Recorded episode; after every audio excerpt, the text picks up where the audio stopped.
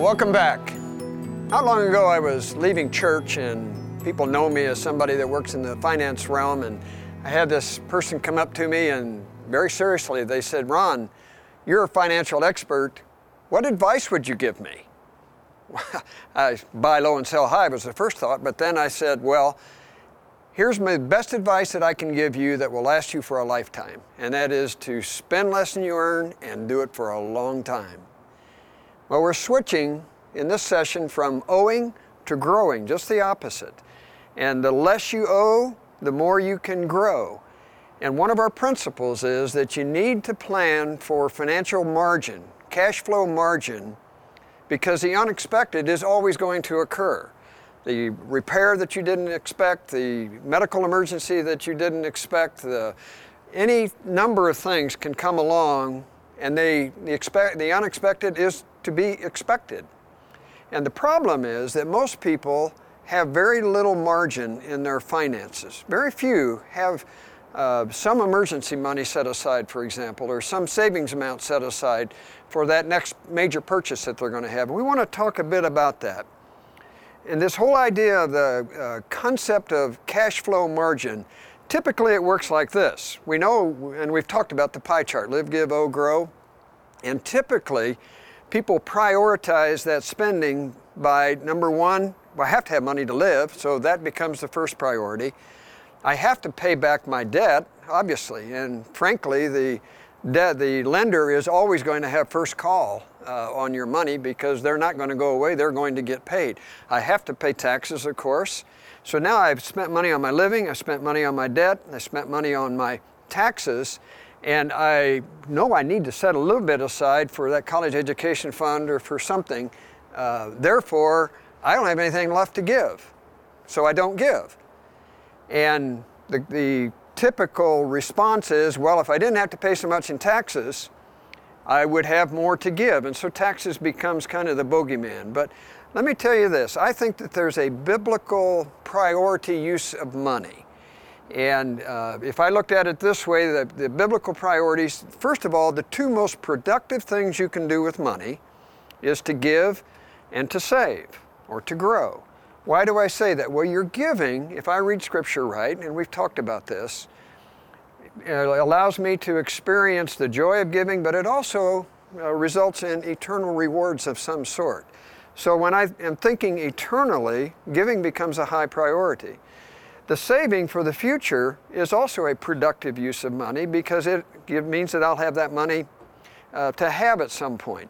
And then biblically, it says the borrower becomes the lender's slave and the wicked man borrows and does not repay. So biblically, I have to repay what I owe. So I owe my debt and I owe my taxes. And then what's left is my living expenses. And so typically, if I give, if I save, if I pay off my debt, if I pay my taxes, then what's left is what I have available to spend on my lifestyle. But typically, we turn it around, and my lifestyle becomes the first objective. And the only way to fund my lifestyle is to use debt or uh, credit of some sort. So, what we want to do is we want to turn that around, if you will. And the only way we can turn it around is to do something that is biblical, and that is to take a long term perspective. And we've talked about, from a principle standpoint, that the longer term the perspective, the better the decision that I can make today. So if I'm thinking five years down the road, 10 years down the road, 15 years down the road, if I'm thinking eternally, I'm more apt to make a better decision today. You know, giving up today's desires for future benefits is necessary because you want the magic of compounding working for you as opposed to against you. And in financial literacy courses, compounding has been called the eighth wonder of the world. In other words, a little bit over a long time frame becomes a lot in the long term. So let the magic of compounding working for you. And here's a couple of illustrations of that.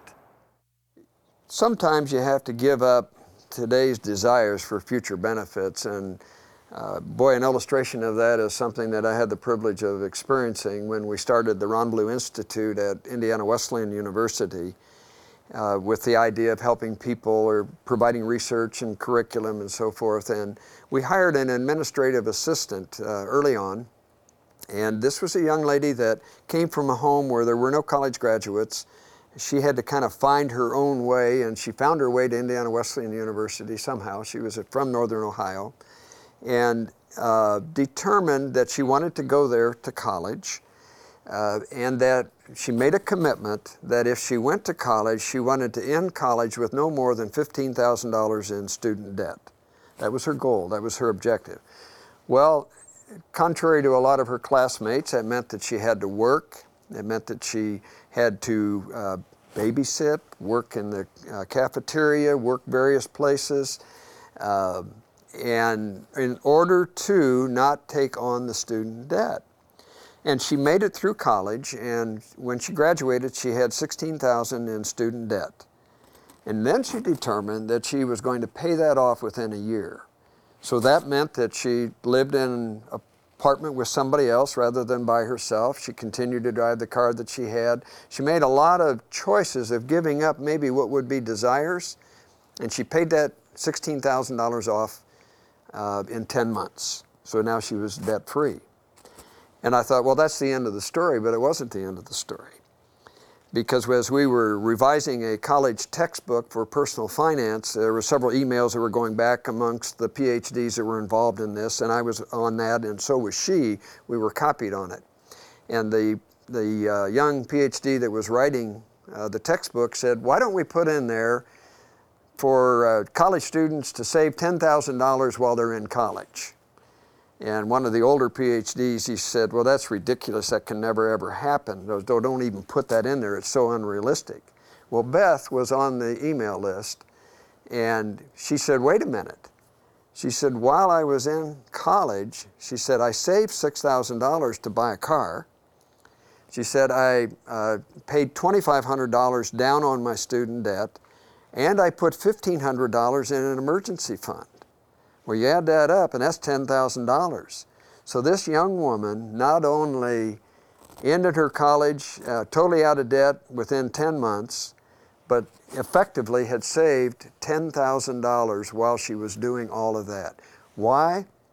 Because she was willing to give up something today for a benefit in the future. And now she's free, if you will, financially, as free as anybody could possibly be. So here you have a young single girl who in six years had not only graduated from college and had paid off all of her debt, she had in effect saved $10,000 while she was in college.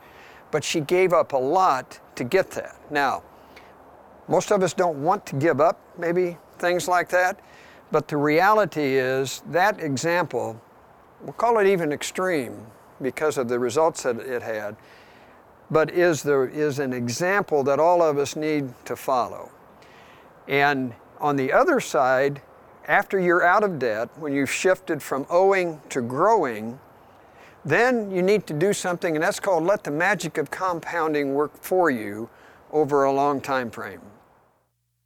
There's been a story that's been reported uh, fairly recently about a janitor, a person who never had a job greater than being a janitor. He also worked in the service station. Uh, so he was always an employee in a fairly low level job in terms of pay is concerned. And he died in his early 80s recently. And he left $8.3 million was left. Well, what happened? Well, he started working when he was in his 20s and he died 60 some years later. And during that time, effectively what he had done was save about $300 a month out of anything that he earned. And if you would take $300 a month for 60 years plus and compound that out at 8%, that's how you would get to 8.3 million. So effectively what he had done was lived within his income. He'd saved $3,600 a year. He had invested that money, and in the end, it effectively turned out at an 8% compounded rate worth 8.3 million, meaning that he had to give up that 3,600 a year in order to have the 8.3 million. But that's the magic of compounding, and that's how it can work for you. Not too long after I had started in my financial planning business, I had a, a couple uh, that was a client, and her father had been a seminary professor. uh, and had retired, and he'd been retired for a number of years, and his, his wife and him had just moved into an assisted living place, and his, uh, her mother, his wife, uh, required full-time care, and he was living in an apartment in this assisted living place. And she said that it's costing them about 40000 a year to live there, and my father is worried about running out of money. Can you go talk to him?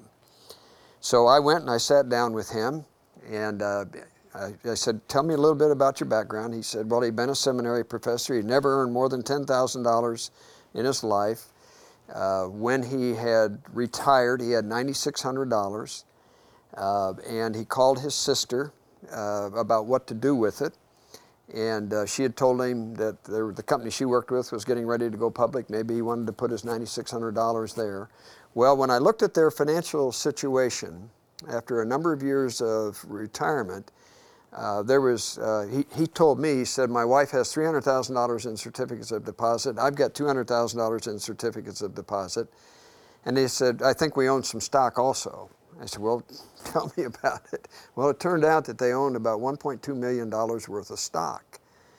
And he'd never made more than 10,000 and he'd saved 9,600. Now, he happened to put that money in a company uh, that had done very, very well. And so 40,000 a year, he could not really outlive that 40,000 a year. But he had to have the $9,600 by not spending the $9,600. And the magic of compounding worked for him in retirement, but also God's provision worked for him. And I said, What did you learn through all of this? What would you tell me as a financial guy? And he said, God will always provide. He said, Let me tell you one story. Uh, when they were in seminary, they had an infant daughter, and every Friday, the milkman would come. It was $2 for the milk for the week. And it was Friday, and they had no money whatsoever. And the milkman was coming up the back uh, sidewalk uh, to deliver the milk and collect his $2. And at the same time, somebody knocked on the front door he said, I knew who was coming up the back door, so I went to the front door. And it was a neighbor lady from upstairs. And she said, You know, I was in church Wednesday night, and God convicted me that I needed to give you $2, and I just have neglected to do so. She handed him the $2. He walked to the back door, handed it to the milkman, and got the milk. He said, I learned early on that God always provides. Well, here was a person who lived within their income for all of their life. And when they ended up near the end of their life, they were very well off financially. Will everybody end up there? No, not everybody will. But there is something called the magic of compounding. I used to use the illustration that if you saved $83 a month, that was $1,000 a year. And if you did that over a working life from age 25 to uh, age 65, that was 40 years. So you would have saved $40,000. And if you looked at compounding charts at 12%, and that was realistic at the time I was using that illustration, $1,000 a year compounded, or $83 a month compounded out for 40 years turns into $1 million. So I had to give up spending 40,000 in the short term for the million in the long term. Will that happen always? No. Again, but it illustrates the point that in order to have something out here I need to give it up right now in the short term. It is a financial maturity issue. Are you willing, able to give it up in the short term for the long term? Now, we've got a chart that we've already looked at once, and I want to go into it in a little more detail this time. It's called the sequential investing. And if you look at the sequential investing, it goes from uh, left to right, and each uh, there's silos, each of them goes up. And it starts with those who are struggling, those who really are having all kinds of trouble making even ends meet.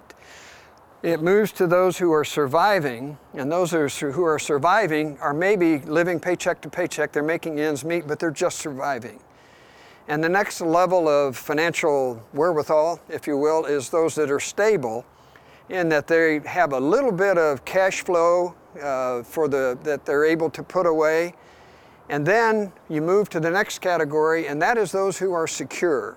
They've saved for their uh, meeting their long-term goals. They're secure in their financial situation, um, and basically they're secure, and that's a pretty good feeling. However, I will say this: that if I ask an audience, if you could ask me one question, I think I know the question that you would ask me.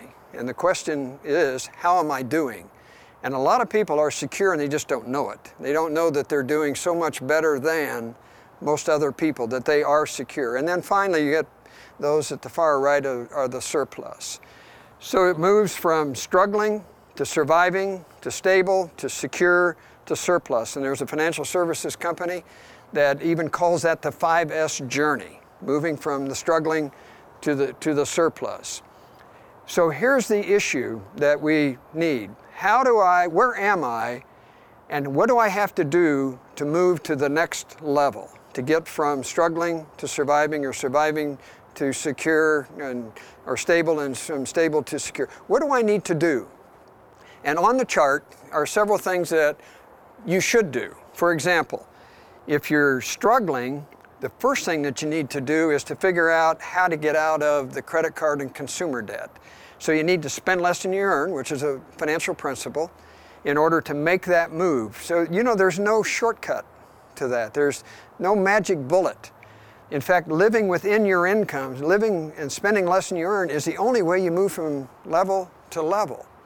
Those that are surviving, they need to begin to think about putting some money away uh, in a margin, an emergency account. And those who are stable uh, need to begin thinking about am I saving for the long term? Am I putting money in a college fund? Am I saving to pay off my mortgage? What am, what am I saving for for the long term? And then those that are there need to think if I get to, to the surplus level, what am I going to do with it? Am I going to use it to maybe increase my giving, maybe to pay off my home mortgage, maybe uh, to start a business, whatever it might be in the long term, if I'm in the surplus category, I need to pre think what I might do. In other words, it's the answer to the question, how much is enough? And once I've answered that question, then I know what I'm going to do with the surplus. So that's the pathway and the secret, if you will, of going from owing to growing is to be living within your income and putting money into that next, next uh, savings category. You know, we call it sequential investing because most people think that the way that you make money is investing. That's really not true. Uh, we call it investing, but we say, well, if I have an emergency fund, that's an investment. If I have a college fund, that's an investment. People don't typically make a lot of money investing unless they're professionals. They make money, they preserve their money by investing, perhaps, but they don't typically uh, make a lot of money on the investing. So we call this sequential investing because when you start thinking about investing, there are no magic bullets. This chart depicts what you need to be doing next. And until you get to the surplus category, you really don't have any money that you can afford, if you will, to lose or desire to lose. It's called the 5S journey. Well, when we think about that, what we need, what, what we need to be doing is setting some goals and making some decisions. So uh, let's talk first of all about setting some goals. And the reality is that every goal that you set is a statement of faith. I think when I, when I think of biblically setting goals, one of my favorite characters in the Bible is Nehemiah. And just to relate the story, if you remember, Nehemiah's brothers had come back and they had given a report about Jerusalem. The walls were burned, the gates were broken down. And it says that Nehemiah wept, mourned, fasted, and prayed for days. So his first thing was that he identified with the problem, if you will, and he went to the Lord and he prayed. And he prayed specifically. He said, Lord, give me favor with the king, because he was the cupbearer to the king. Well, what did he mean by that? What he meant by that, as we read the story, we knew that he was going to ask the king for something, and he wanted to have favor. So he prayed, asked the Lord for favor, and then he was uh, presenting the wine to, uh, to the king, and the king said to him, Nehemiah, your face is sad. That is just nothing but sadness of heart. And Nehemiah said, I was afraid And he was deathly afraid. He was very afraid. Well, why was he afraid? He was afraid because the penalty for being sad in the presence of the king was death. Well, interesting. He prayed, he asked something specifically. The king responded to him, and his first response was fear. However, he took an act of faith, he took a step of faith, and he asked the king for help. And the king ultimately gave him that gave him everything that he asked for. There's a sequence there. There is something significant there.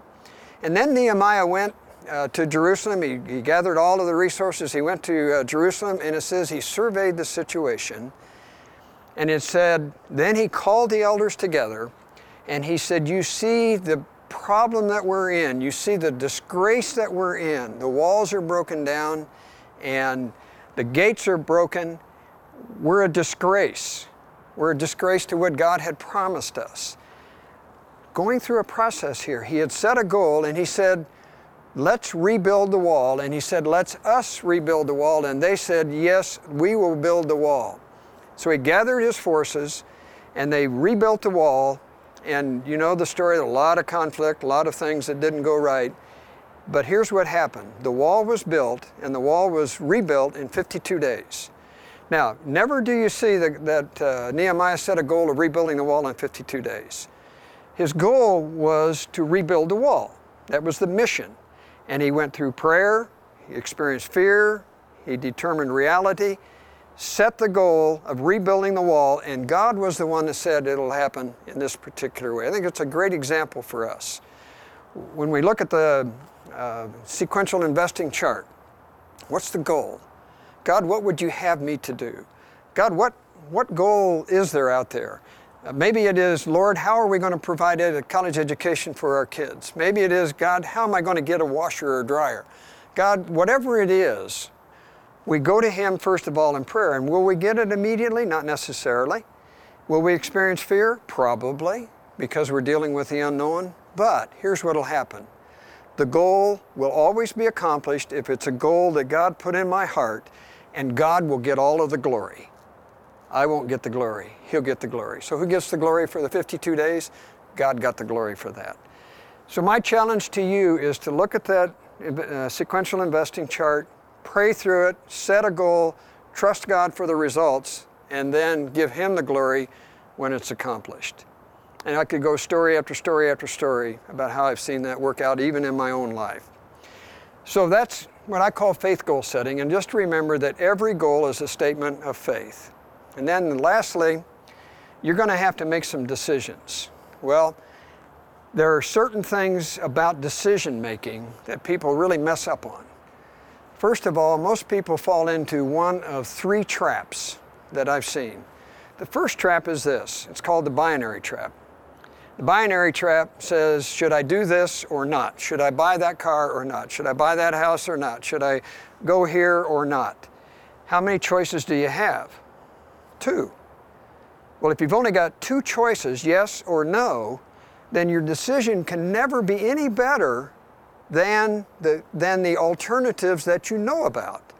So if you ask the question maybe differently, to open up the number of alternatives that you have, you get out of the binary trap. For example, and a way to do that is to say, are there any other alternatives? So I'm in a, I'm evaluating this, should I or shouldn't I? ask yourself the question are there any other alternatives to get out of the binary trap? A second trap that we fall into is called the intuitive trap. And the intuitive trap is, and this one you hear all of the time why did you do that? Well, I felt like it was the right decision. You felt like it?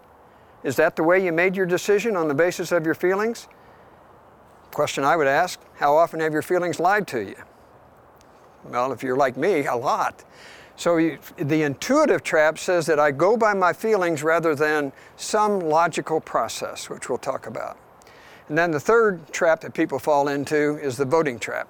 And the voting trap works this way I would like to do this, and then I gather all the opinions of people and I let them vote on my decision. Or I tell them what I really want to do and I get them to vote for me so that I have now validated my decision. Now, if there's any conviction that you're feeling on these particular traps, it's intentional. That's what I intended to do because I've fallen into all of those traps over time. See a lot of people that have fallen into those traps. So, what do we need to do? What we need to do is to compare the alternatives that we have to our goals, priorities, or objectives, not to one another. So I don't want to look at all of my altern- uh, comparing my alternatives to one another, this one, this one, this one, or this one. But what I want to do is to find out what are my goals, objectives, and values. Whenever I think of decision making uh, and following some process of making a decision, I think about my youngest son, Michael. Uh, when Michael was uh, in high school, he became a really good tennis player and he was offered multiple scholarships. He became a nationally ranked tennis player and was offered many, many scholarships and many, many universities. And how do you choose when you've, how do you pick between a Notre Dame and a Texas and a Virginia and whatever the schools were? And so I had taught decision making and I said, Michael, why don't you list your objectives? What do you really want? And so he spent some time and he listed about 20 objectives uh, from the highest objective, highest priority, all the way down to the lowest uh, priority. And uh, listed all 20 of those out. And then he put the schools down that he was seriously considering, and he was comparing the schools against the objectives.